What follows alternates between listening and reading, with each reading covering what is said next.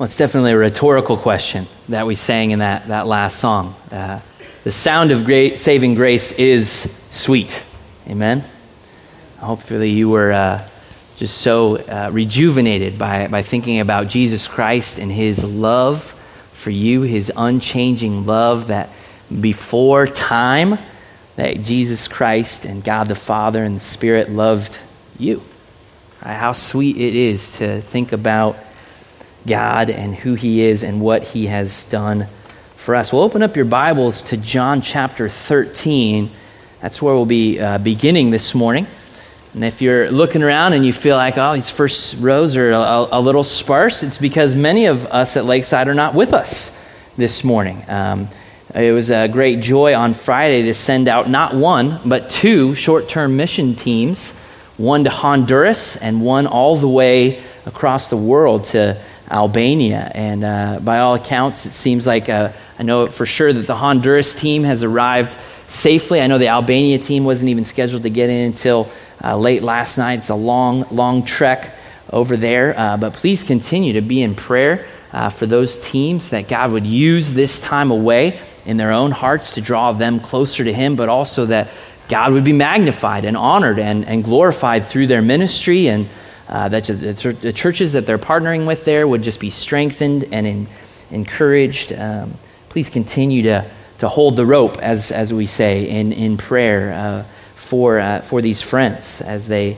as they're not with us. And also, Pastor Ken and his family have been uh, touring the great uh, northeast of America. Um, they've been spending time with, with family up there but also just getting to getting to spend some time seeing that area of the country as a, an immediate family. And we're just so thankful for the Ramies and their ministry, and just excited for them to get this time as a family. Uh, together. Well, John 13 is where, where we'll be starting, and, and today we're, we're, we're going to be looking at, at an aspect of, of the church and an aspect of, of being a, a, a Christian that I think sometimes in, in our, our greater culture and within what's called American Christianity uh, as a whole, we can, we can be slightly confused upon. Uh, it was a great joy to, to talk about evangelism uh, as a body on Wednesday night, and, and for us to remember that you know, we so often want to think that evangelism is something for someone else to be doing, right? Not, not us, not, not me uh, here at, at, Lakeside. That's for the Albania team to do and for the Honduras team to do. But me, who, who's not going to a, a foreign country over the next two weeks, uh, we're on the local evangelism team, right? There are people who need to hear the good news of Jesus Christ in our neighborhoods and at our workplaces and in this community. We need to be reaching out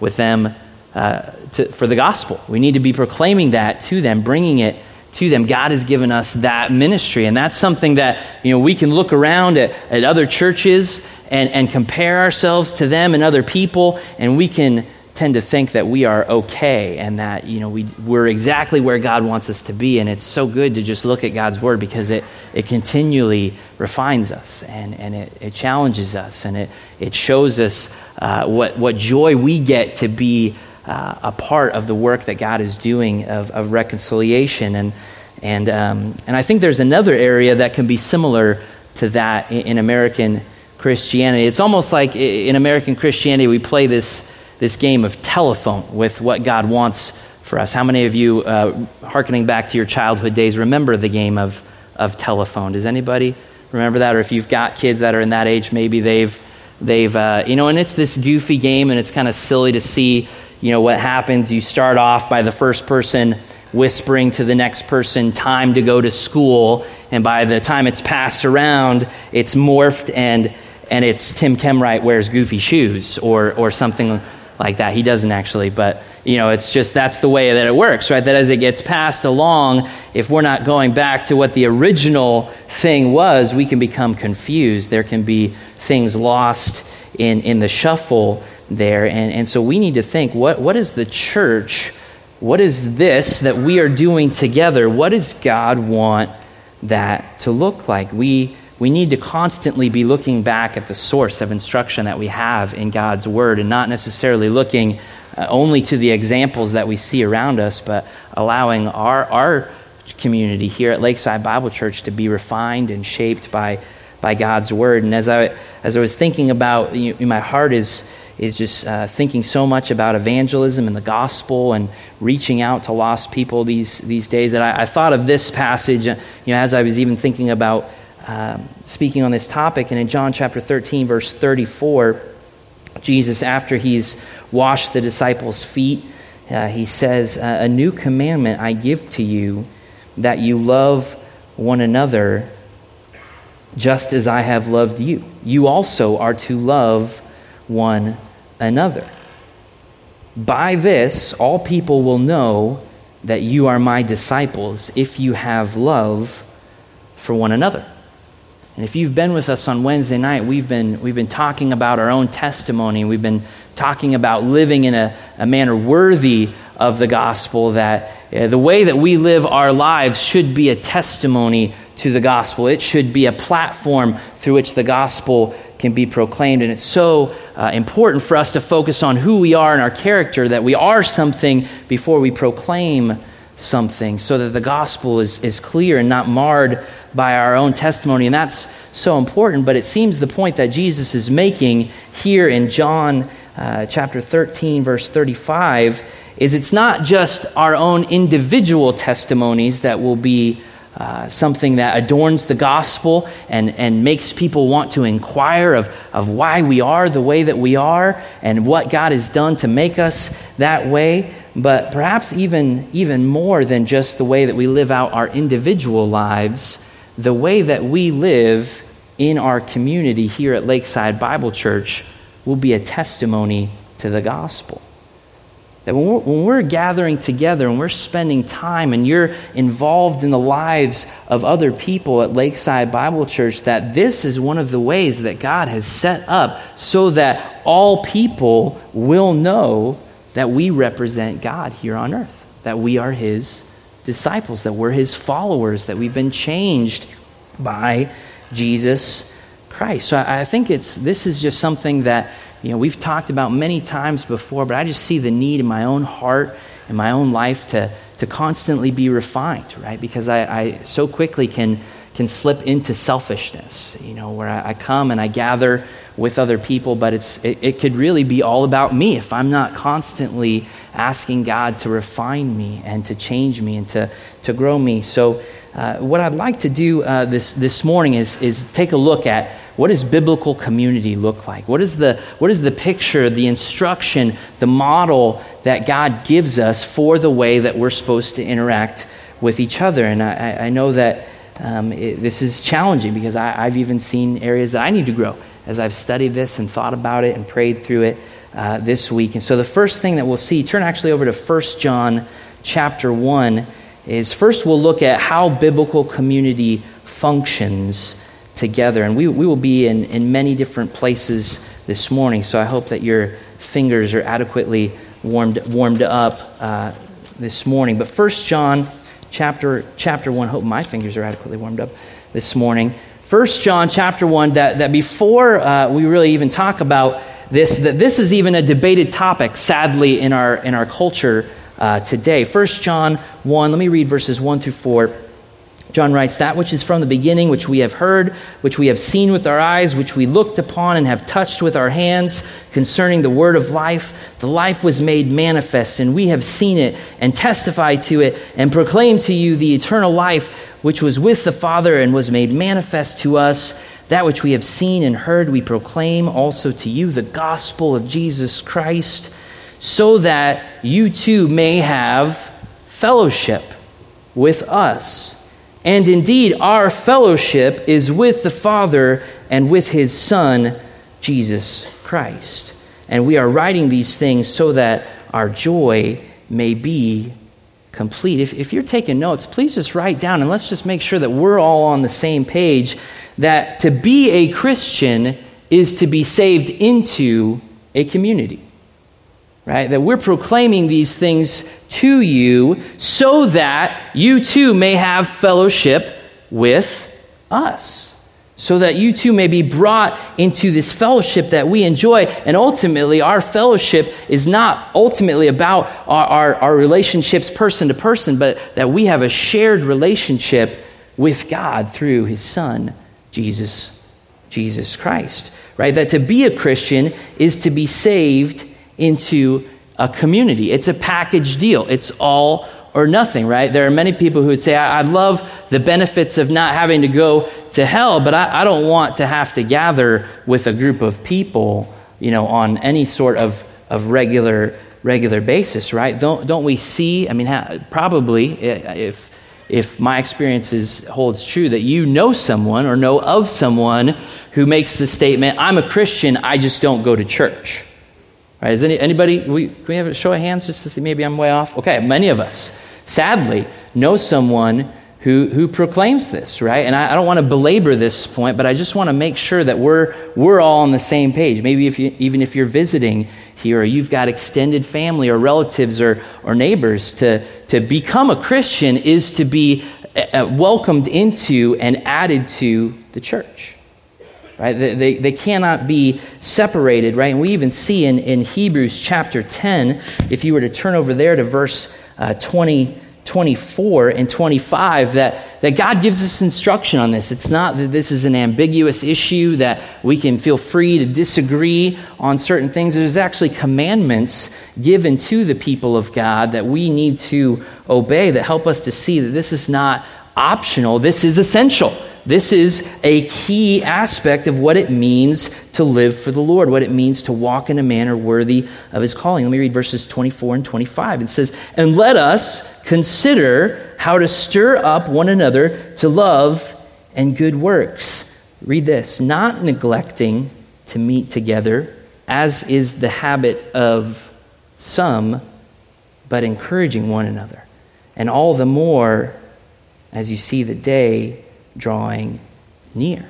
That there is a group of people, it happened in this day, it continues to happen in our day, that, it's the habit of some that they are not gathering together with a body of believers with any amount of, of frequency. We're not talking about, you know, perfect, spotless church attendance, but we're talking about identifying and gathering together with a group and community of fellow believers.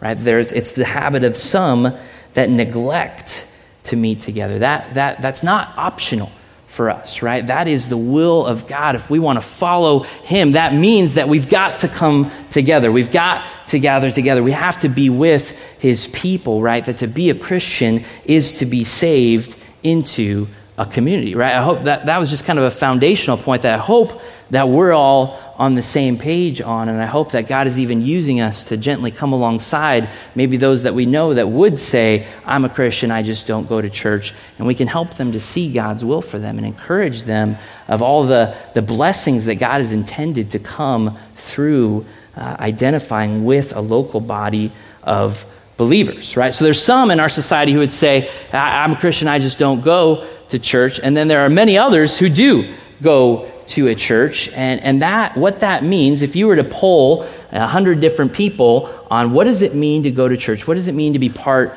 of a church, you might get 99 different answers from, from people, right? That there's so many varying uh, ways that churches go about things and views that people have on, on, church. Some might say that it's attending a church. When they say I'm a part of this church, they mean that, that that's the place I go to occasionally right? Some it's Christmas, Easter, right? I go, I go to, I go to that, that church, you know, once, twice, uh, twice a year. Others, it's, hey, maybe once a month I, I gather at, at this, this place. Um, many, it's uh, when it's convenient, when I, when I don't have better things to do or things that seem more uh, important at the time. The grass is growing kind of high, so I got to skip church to cut that uh, today. When when it's convenient, right? There's many in our society today who have a very loose affiliation with the church. I'll, I'll attend it occasionally, and that's what they mean by being a part of a community, being part of a, of a church. And then there's definitely,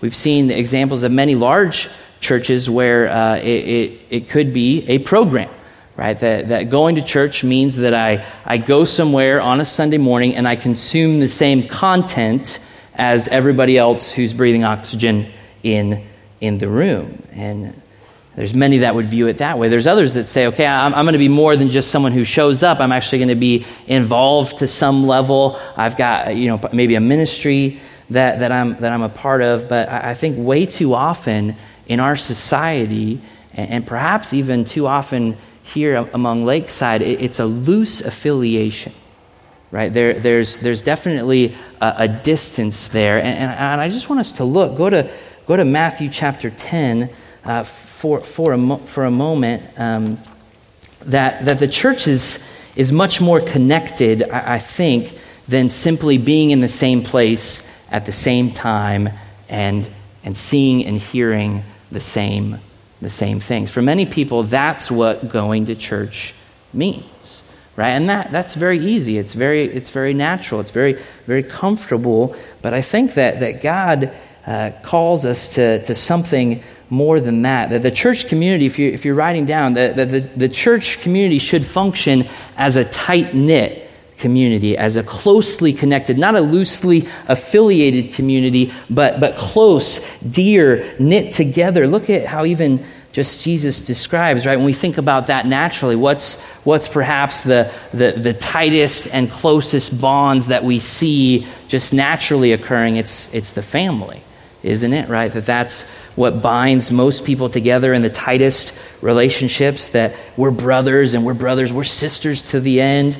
Uh, but, but look at even how Jesus positions the church in relation to physical family. He says in verse 34 of Matthew chapter 10, Do not think that I have come to bring peace to the earth. Right? Isn't that what many people think?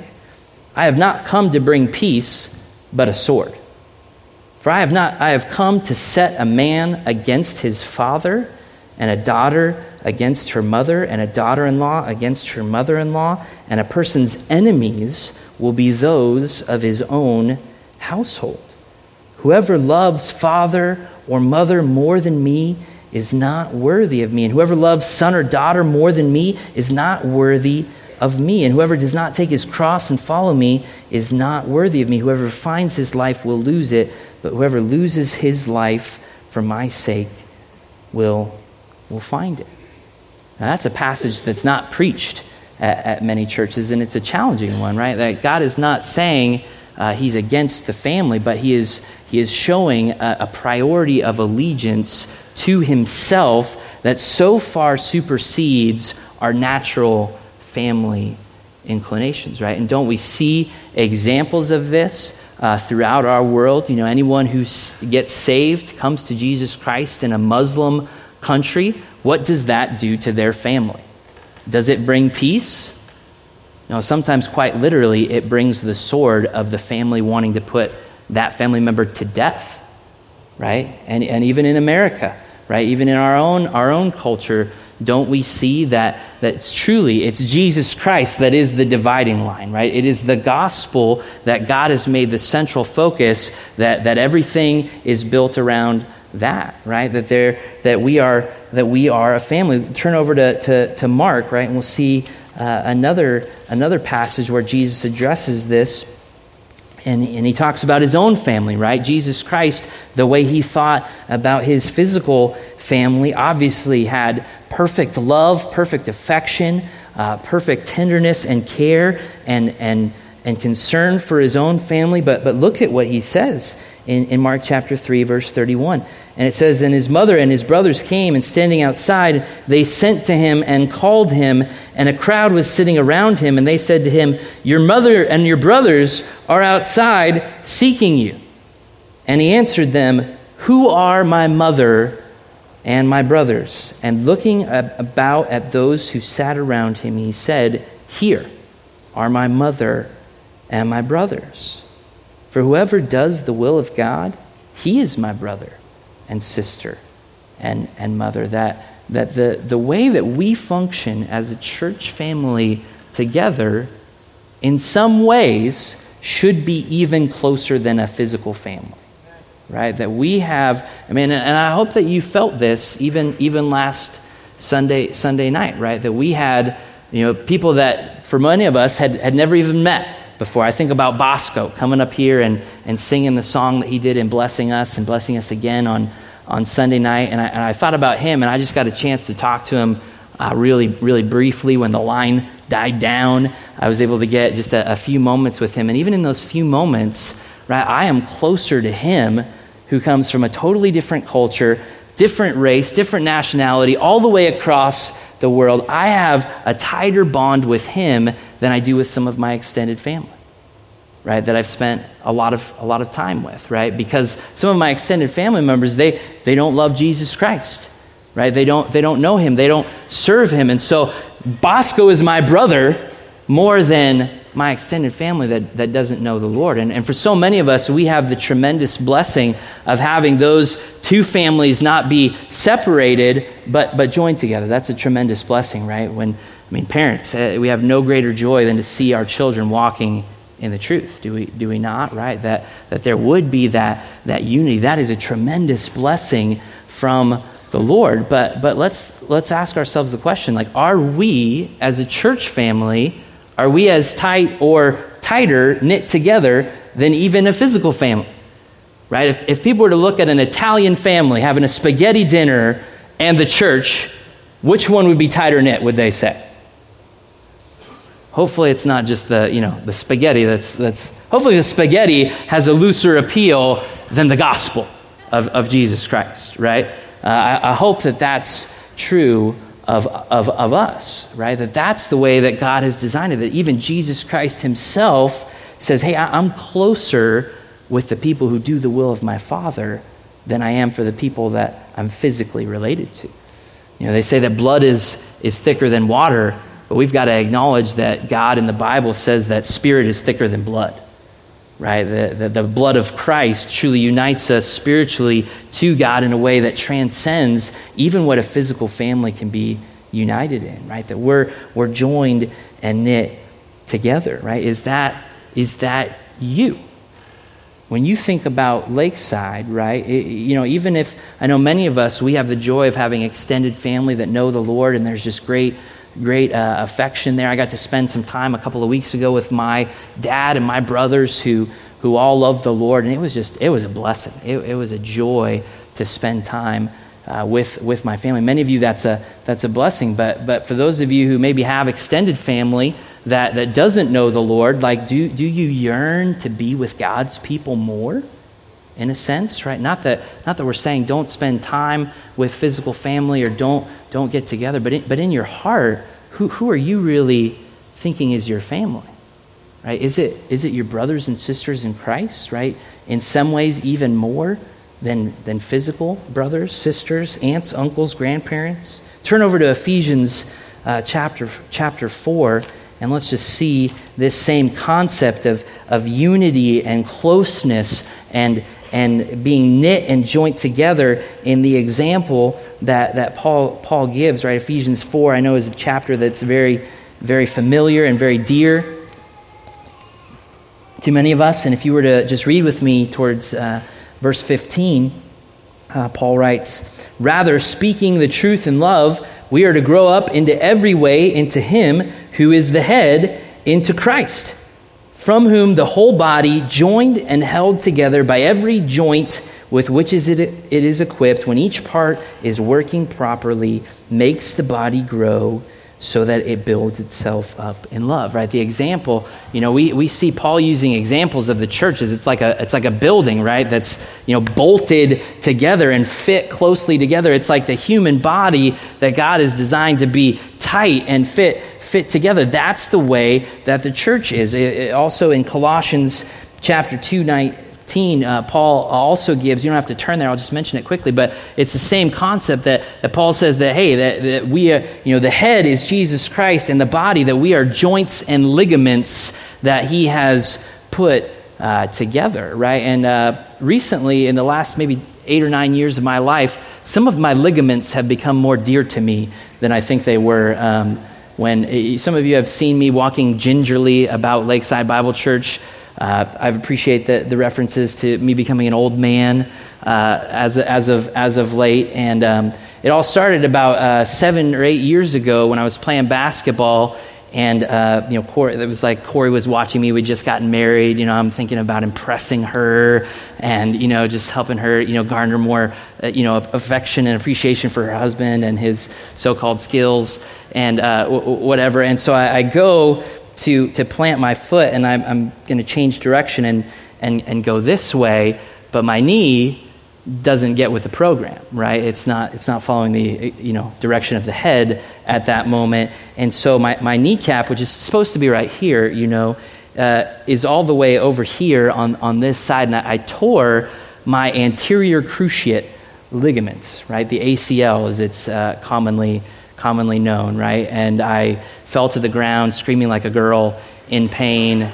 And uh, all of this manliness and that I had hoped God just worked humility in, in, my, in my life that, that, that day. And recently, I just was playing basketball again in the same, same thing. Not, uh, I hope not to the same extent as, as the last time, but I think I, I sprained that the, that the ligaments that we have that hold our bones and, and everything together, that those are supposed to be tight right? And, and what happens when you sprain something is that actually that ligament gets loosened. It gets, it gets stretched and pulled beyond where it's supposed to be. It's supposed to be tightly holding things together, and when it gets kind of loosey goosey, you, you feel it, right? And so that's why I've been walking the way that I have, because something is not right with that ligament, right? That there was something that's supposed to be tight and, and, and now is, is, is not. And that that my whole body has been feeling that. Let's just be honest. I mean, it's like the, the, the thigh bone is connected to the, you know, it's all, it's all part of one,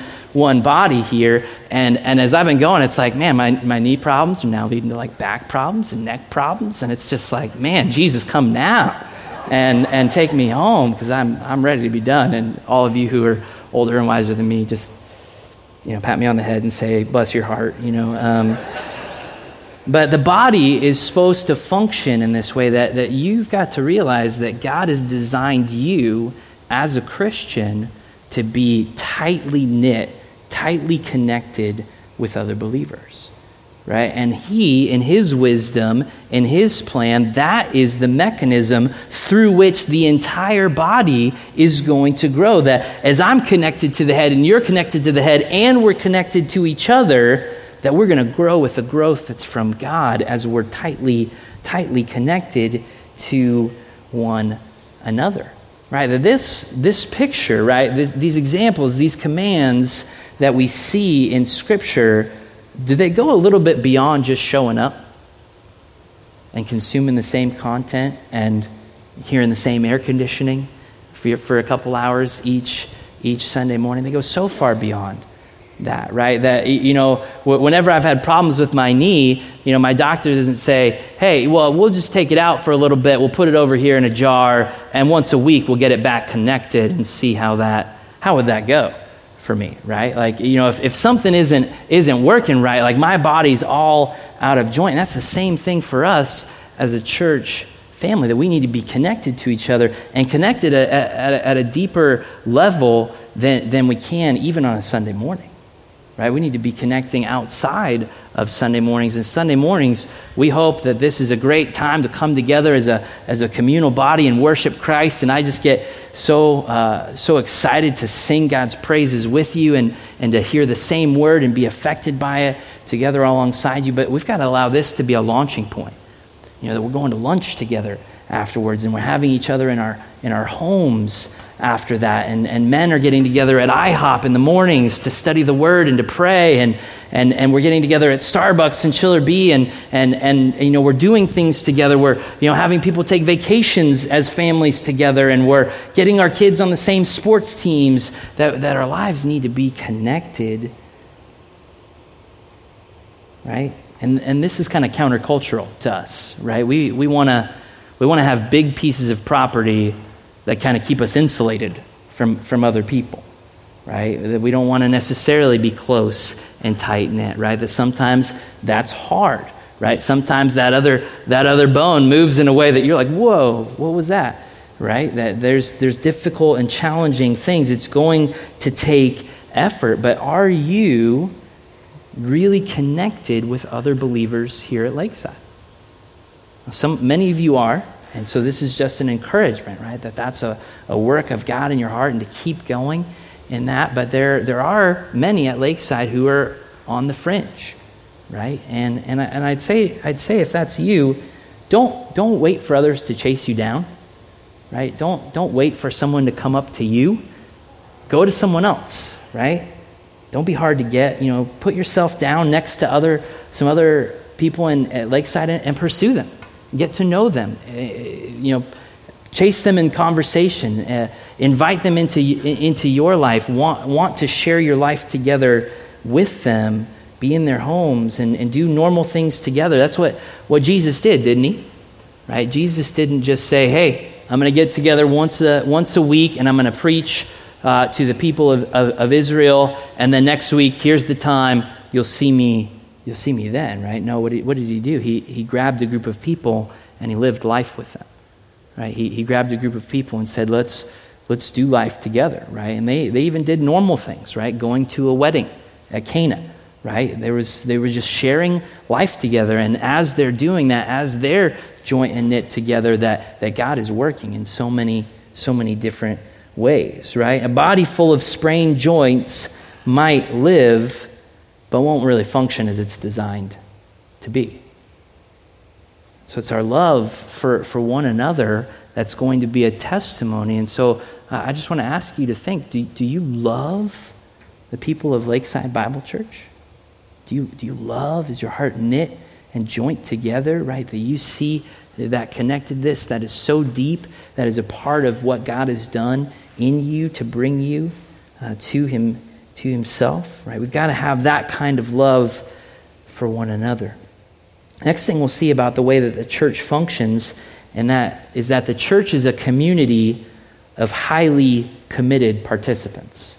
Right? If we're going to be at this level, it's, it's going to take some, some commitment, it's going to take some effort, it's going to take some, some resolve. And I think far too often, right, what everybody talks about of the 80 20 principle, that's a term that's thrown around a lot. Sadly, it can become true in the life of a church that we've got you know a, a, smaller subset of the entire church body that is very active and very very working very hard and then there's perhaps a larger group that that takes a more passive role within the body of, of, of christ and I, and I think that there's many people that even kind of herald this as a virtue. Well, I don't want to be too aggressive. I don't want to be too, you know, pursuing things. I just want to kind of be a little bit more low key and nonchalant.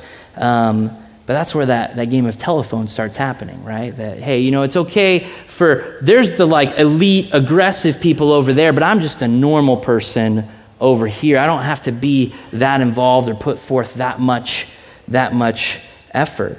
Like, let's turn to the early church, right? If we're, if we're going to go back to the initial, um, the initial rendering of what this community looked like, I think we're going to be challenged. Acts chapter 2, please turn there in your in your Bibles and let's just see the description of this body of believers, right? That you know, you guys remember how, how it worked, right? That after Jesus rose from the dead, he spent time strengthening uh, the apostles and the, the group of believers, and there's this small band of about 120 uh, people or so, and, and Jesus says, Hey, stay in Jerusalem until the Holy Spirit comes upon you, until you receive power. And that's the day of Pentecost and the Holy Spirit shows up in a miraculous way that garners everyone's attention.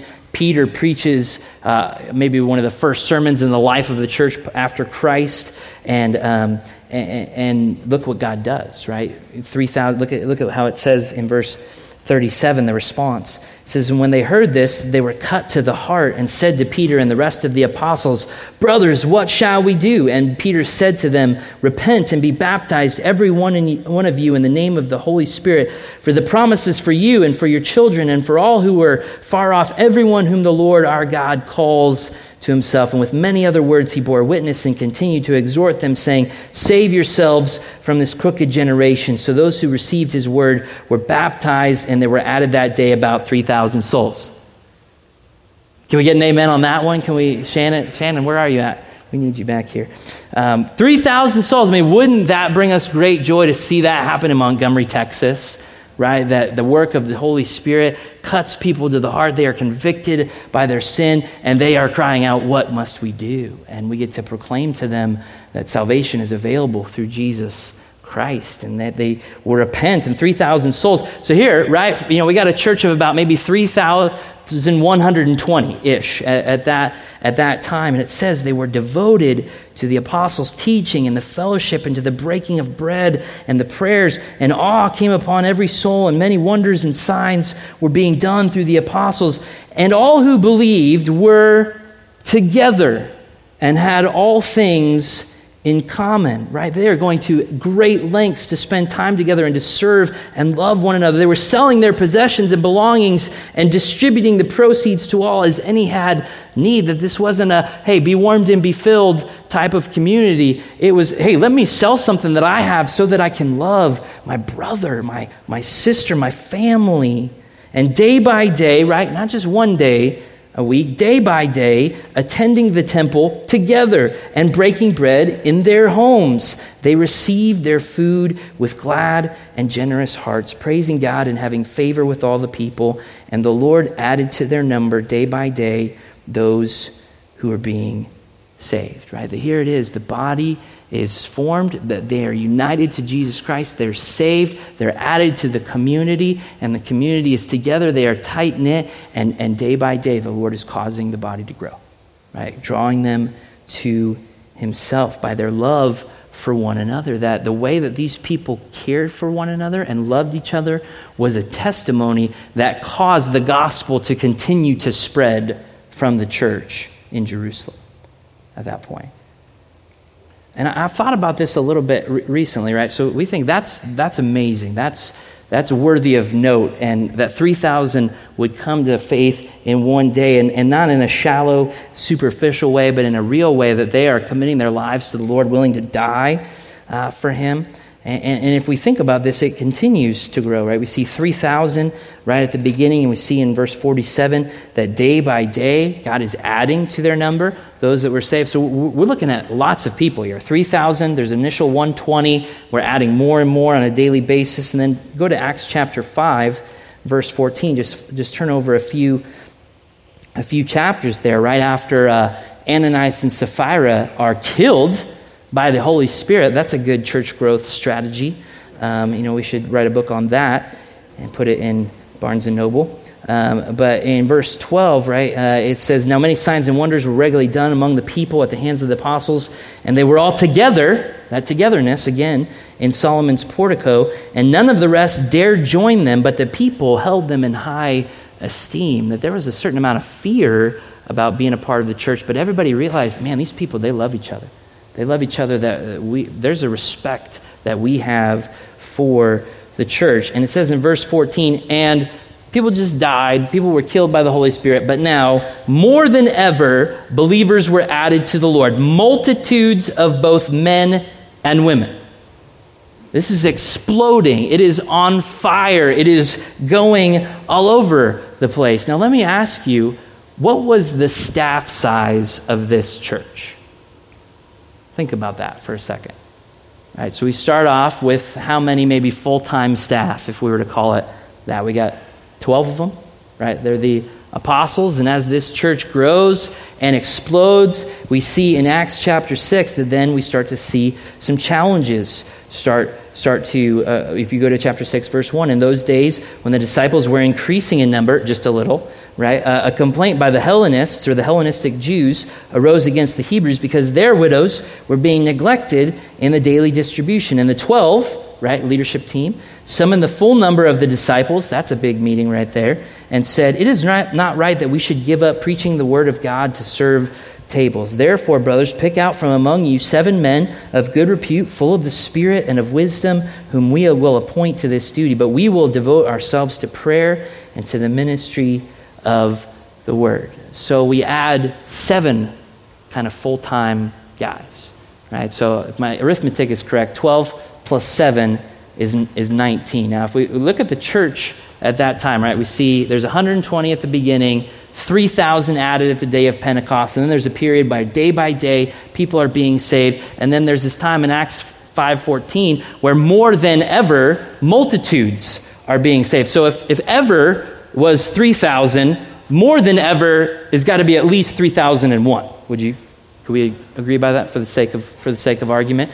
Right? And so if we were to say that the early church at this time is about 7,500 people here, here in Jerusalem, and we've got 19 full time guys, how, how many people is one of those guys kind of shepherding?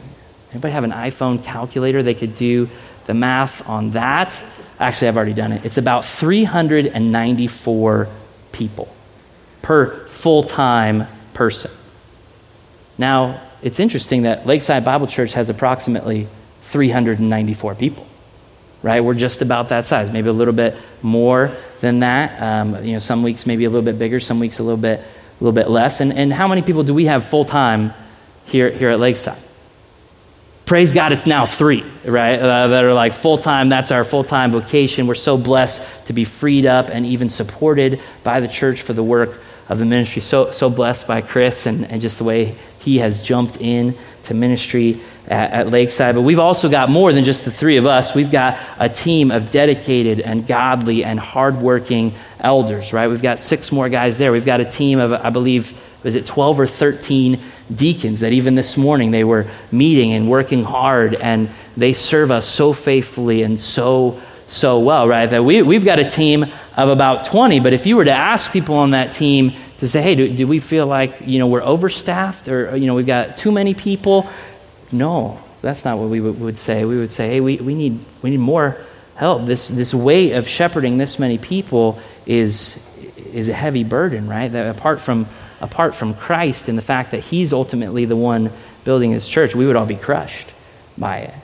Um, so I think as I'm just getting the picture there, it wasn't just the 19 people that were doing the work of the ministry, right? Everybody was involved, right? Every single person for the body to function in that way that there's many, many, many, many, many homes it's not like they had homes in the same way that we have today. We got seven, 8,000 square feet, 4,000 square feet, 2,000 square feet, right? These, these homes weren't, this, weren't the same. Everybody's involved.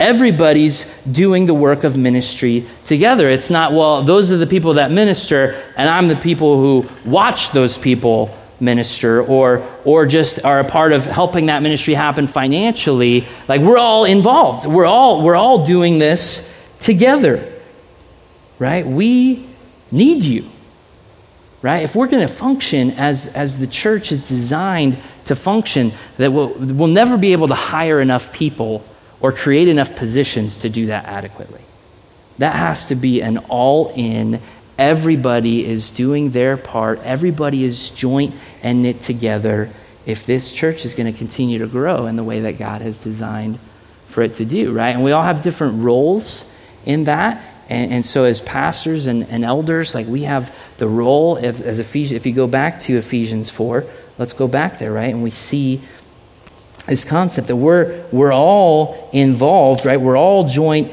and knit together. There are certain roles that help that uh, to happen. Verse 11 of, of Ephesians chapter 4. And he gave the apostles, the prophets, the evangelists, the shepherds, and teachers, verse 12, to equip who?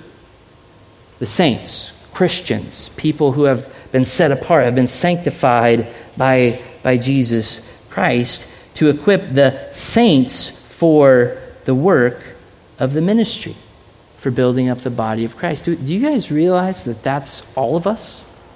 right? The body's going to be built up not just by Ken, not just by the elders, not just by the people who have, you know, titles of some certain role, but by all of us, right? We're all in this together. And so, and so we, we, we need you, right? We need you to be a highly committed, highly invested participant here at Lakeside, right? There's, there's far too many people in our culture today who, who have something else driving the show in their life that, that puts church on the back burner. Really, oh, my, my career has, has so enveloped my life that I have no time to be, a, be really joint and knit together with other believers in my church, right? Or, or maybe it's my hobby, right? That, that really I just live for, for playing golf all the time or for, you know, my own entertainment or, or whatever it might be. There are so many other things that can consume our, our focus and our time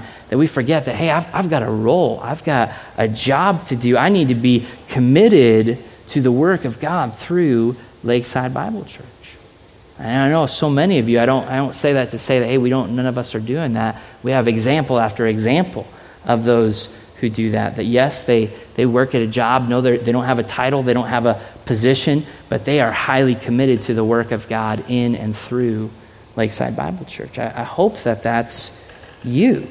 And as, as we're thinking about this, I, I think we've got to, we've got to clarify and, and remember what Ephesians 4 says to us that, that there, there can be some that say, hey, we're just going to spend time together and that, that's great. We're going to be so tight knit. But really, all we're doing is, is talking about politics and talking about the latest movie that we've seen, or you know, maybe we're getting into a hobby together. All of those things are, are not bad. They're not, they're not good. But, but as we're joint and knit together, we're, we're joint and knit together for, for a purpose. That there's going to be something that happens as, as I get close into the life of another person at Lakeside, that, that there's going to be something that happens at that point, and we see it in verse 15 he says, rather, rather than us being children tossed to and fro by the waves of deceitful schemes and carried about by every wind of doctrine, by human cunning, rather, what God, not that is what God wants for us, but rather than that, He wants each and every one of us to be speaking the truth in love to one another. Rather, speaking the truth in love, we are to grow up in every way into Him. That growth is going to happen as we bring God's word to bear in each other's lives. Right? If, if we're hanging out all the time and all it is is just eating spaghetti, like that doesn't necessarily fit the bill of what God has designed us for, right? Like, hey, praise, praise the Lord if we're enjoying life together, but it's got to go deeper and further than just, hey, we've got some shared experiences together. We've, we've done fun things together. We've enjoyed time as a family. We've got to go that next step of actually speaking into each other's lives. And I think as, as many, many think about this, they think it's cheesy. They think we just get together and quote Bible verses to each other.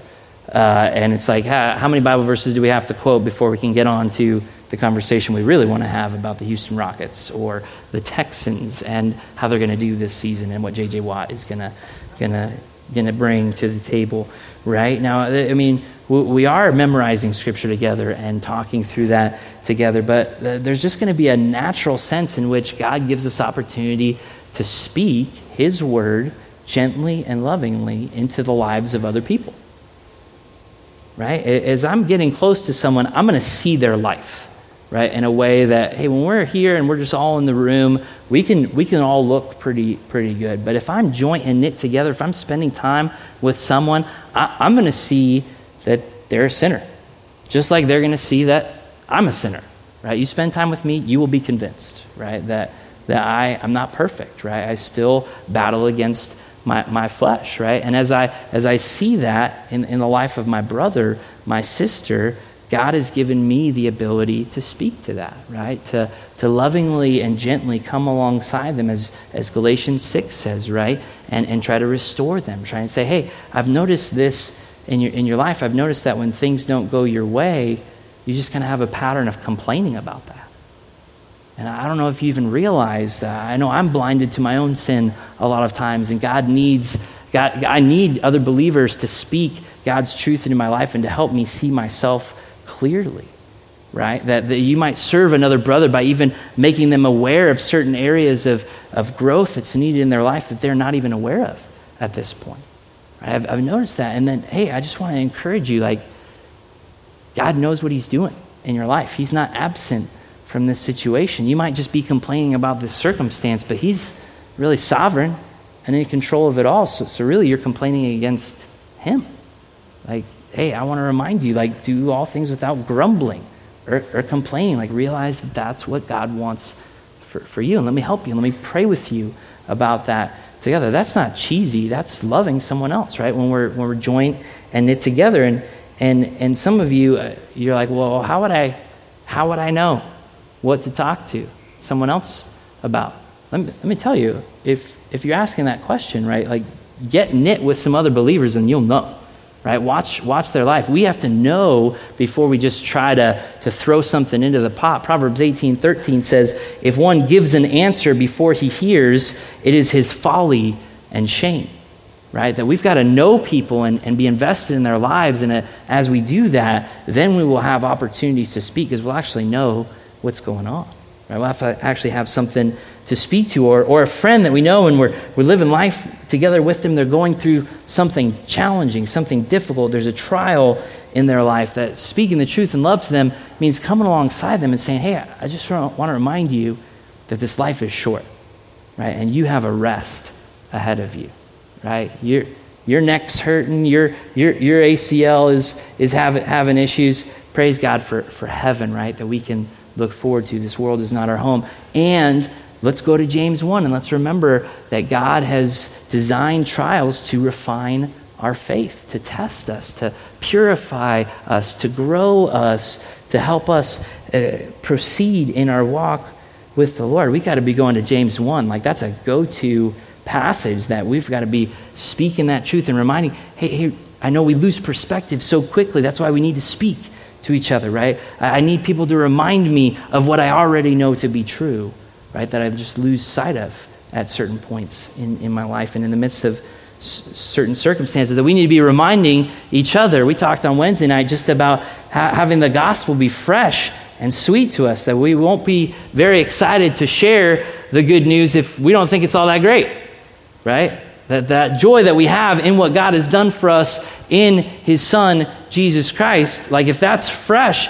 to me this week, I'll have more eagerness to talk about that with someone else who needs to, to hear it, right? That we need to be going to each other. And, and as we continue to see that we struggle against our flesh and we aren't perfect and we long to be perfect and we long to honor the Lord in the way that He is due and He is worthy, that we remind each other of Romans 8 1 that there's there's no condemnation for those who are in Christ Jesus. That yes, you're, you're a sinner, and I am too. We've seen fresh evidence of that this week. But praise God that Jesus paid it all.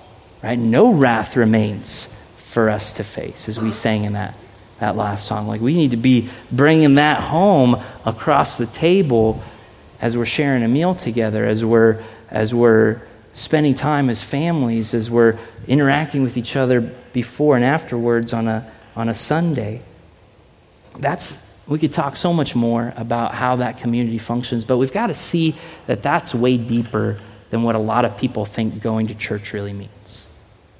Right? God has called us to so much more, and not called us just in a sense of duty of, oh man, th- this is a blessing that God has designed the body of believers, people that are different than you, but yet we're united through Jesus Christ, that that's a mechanism for growth, right? And, and I just know that every time I grow and progress in my walk with the Lord, I get more joy, right? I see Christ's sacrifice as even deeper and richer and sweeter for me. I'm, I'm that much more eager to, to continue to grow and to continue to seek the, the Lord.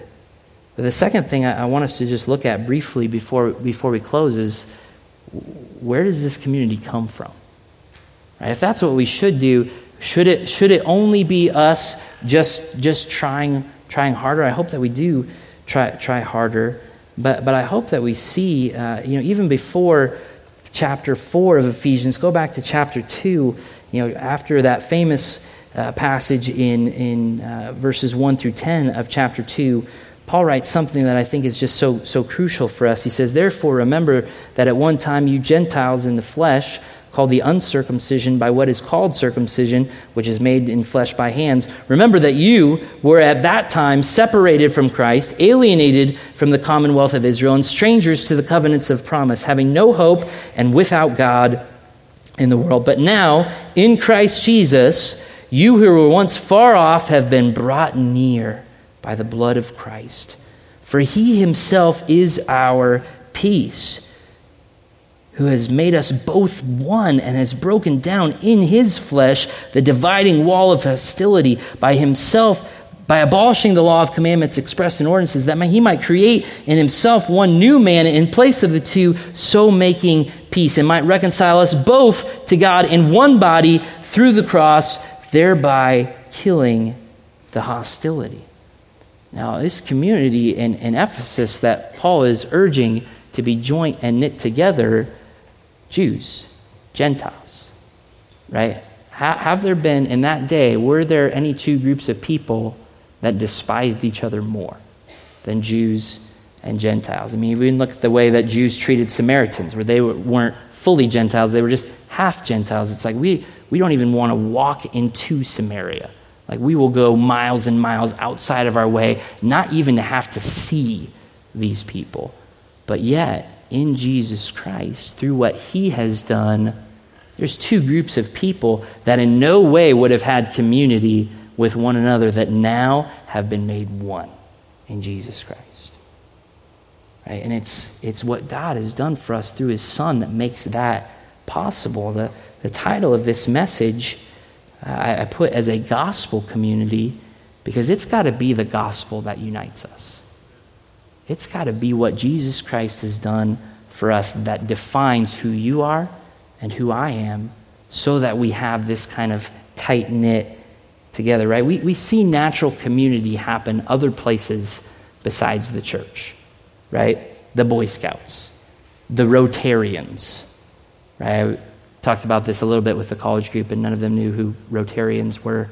I had to educate them a little bit, right? Uh, people who are a part of the same country club, right? People that go to the same school or, or have the same homeschooling co-op, right? And, and I think that you know if we go back to where we started, that there's a certain aspect of our community that's got to be different than those communities, right? Nobody looks at the Rotarians and says they are disciples of Jesus Christ because of their love. Some of them are, obviously, hopefully, right? But nobody looks at that and says, absolutely, that is something that must be the work of God in their life. That's, that's just people coming together around a common interest, right?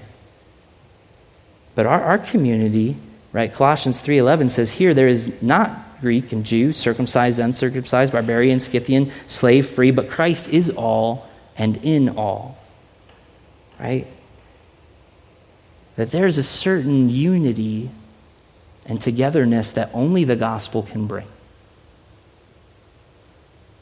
that so far supersedes what's natural that people, when they look at it, they say, that's obviously got to be a work of the Lord because nothing natural could do that. I mean, we think of like race relations, even this last year in America, right, have, have, have flared up to the point that we, we need people to see African Americans and, and Anglos, right, whites. We need to see them worshiping together. I, I, I wish maybe there was a visitor that last Sunday that just saw that, hey, here's these guys who, who aren't like us in any way, but yet they're our brothers, right? Yet there's this together togetherness, right? Um, you know, we, we need to see somebody, you know, who, who is as much of a high fashion person as could be possible, sitting right next to someone who loves NASCAR with a passion and they are like brothers. And so, I mean, those are the kind of things, right? That when, when our community defies what's just natural and what's just based around our own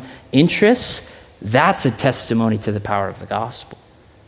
Right? There, there might be communities and churches that a non believer could go into and observe and, and not think anything supernatural is going on right? Yeah, if, obviously, right? This is the, you know, church for English speaking people of Asian descent, obviously, right? They just flock together, right? There, there it is, right? It's natural, it's, it's understandable, right? One pastor, I think, helpfully referred to it this way that, that there are some churches that are a gospel community that really it's who we are in Christ that unites us so far and above and beyond any other thing that is naturally occurring in us. But he also says that there's other churches that are gospel plus communities.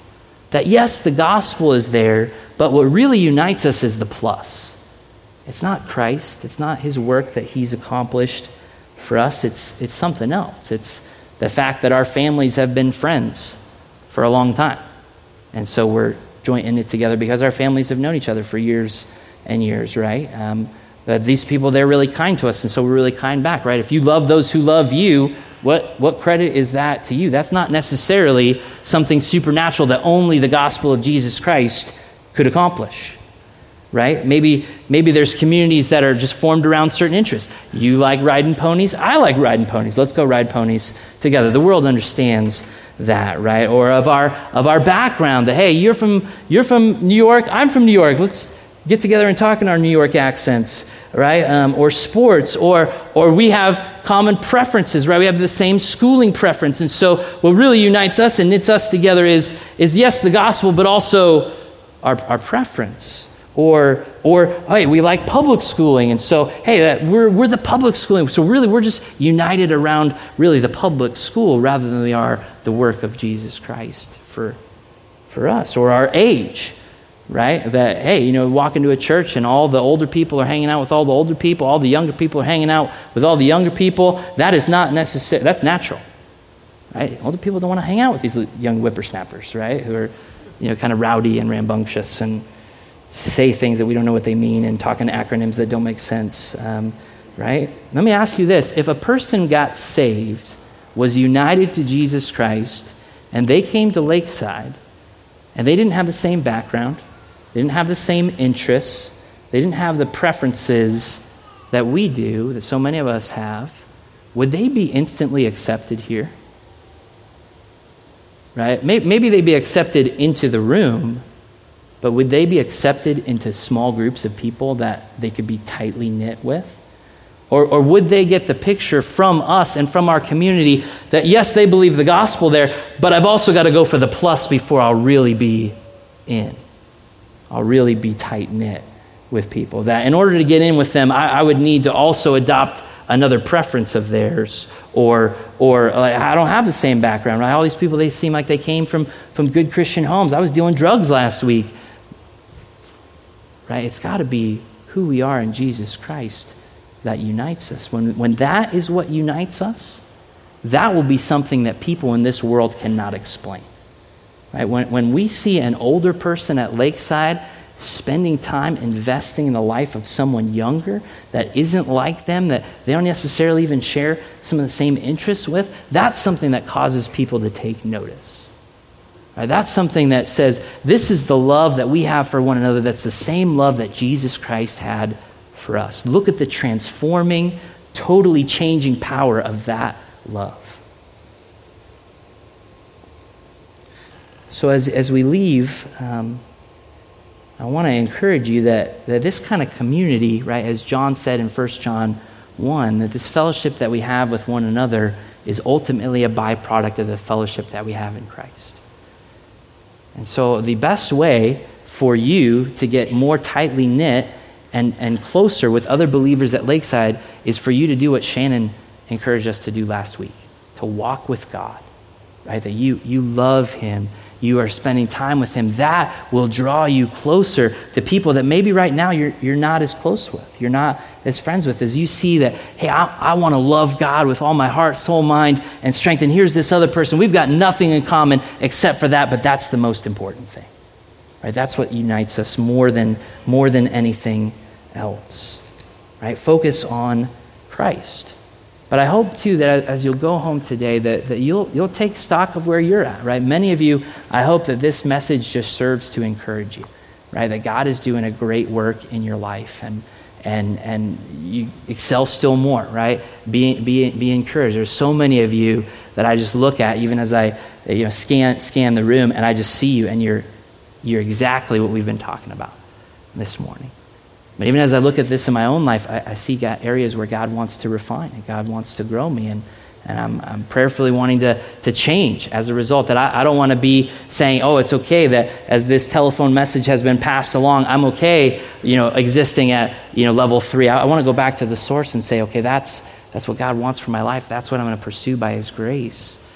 And, and I hope that for, for some of us, if, if you're on the, the fringe right now, I, I even wanted to give this message to give us a lot of time to think because every fall we, we, it seems like grow groups come up and we are trying to encourage that. Uh, grow groups aren't uh, necessarily like a biblical commandment, right? That you have to have grow groups and call them that. But we want to facilitate this type of community. We really want to take specific steps to flesh out what God has called us to in the picture that He's provided of the way He wants us to function here at, here at Lakeside. So I just want to ask you to be praying about that. And so many of you, your grow group is, is just such a blessing to you. And those people you, you love deeply and, and dearly. And, and I know for, for some of us, we're missing out on that, right? If you're not in a grow group, you, you're missing out on really being a part of all that God wants to do and, and knowing the joy of having other people love you and speak into your, your life. And ultimately, my friends, I, I hope that as God continues to refine us in this and grow us in this, that we will function in that way that Jesus described, that by our love, our, our love that can only really be explained by the gospel, right? That we were far off, but through Christ we've been brought near, and now we have fellowship with those who have fellowship with God through his Son, Jesus Christ. That that would spread through our community, that people would look at Lakeside and see the gospel demonstrated in the life of our church. And we're in an area that needs the gospel. We're in an area where many need to be saved, they need to be rescued from their sin. And God has designed this body to function in such a way that that will happen. So let's pray and, and ask God to do that in our hearts together. Lord, we. Uh, Lord, we just got to confess to you, Lord, that um, Lord, I, I just want to confess to you, God, that we, we struggle, Lord. We, our flesh is so naturally bent on selfishness, Lord, that I am so naturally bent to, to seek my own comfort and to do what is easy uh, for myself and, and not, not to see the better way that you have provided uh, in your church. And, and so, Lord, we, we want uh, to continue to grow. Lord, I thank you for the great work that you've already done at, at Lakeside in the heart of, of so many that, um, Lord, you've, you've clearly manifested your power and, and you receive the glory for the relationships of so many here. But God, we want to continue to grow, Lord. We want to continue to be refined and to be that witness that you have designed for us to be. And so, God, we pray that, that ultimately that you would place more affection for yourself in our hearts. God, that as we all grow in our love for you, and Lord, how dear you are to us, Lord, that that would unite us deeper, on a deeper level than sports or interests or backgrounds could, could ever unite us, Lord, that we would be united in our love for Jesus Christ.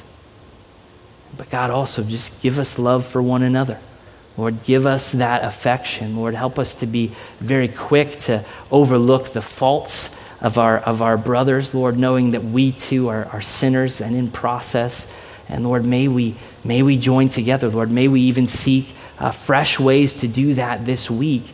Lord, might we, uh, Lord, even take stock of our own relationships and, and, and ask you to show us whether it's truly you that, that is what truly unites us or whether it's, it's something else that really forms the deepest bonds that we enjoy in our friendships and in our our family relationship here at your church, Lord. We just want to glorify you. We just want to give you all the honor that you are due. And so we ask for your help in that, Lord. And we know that you will give it because you are faithful to build your church. And so uh, we, we just thank you for your word and the confidence that we can have in you. Amen.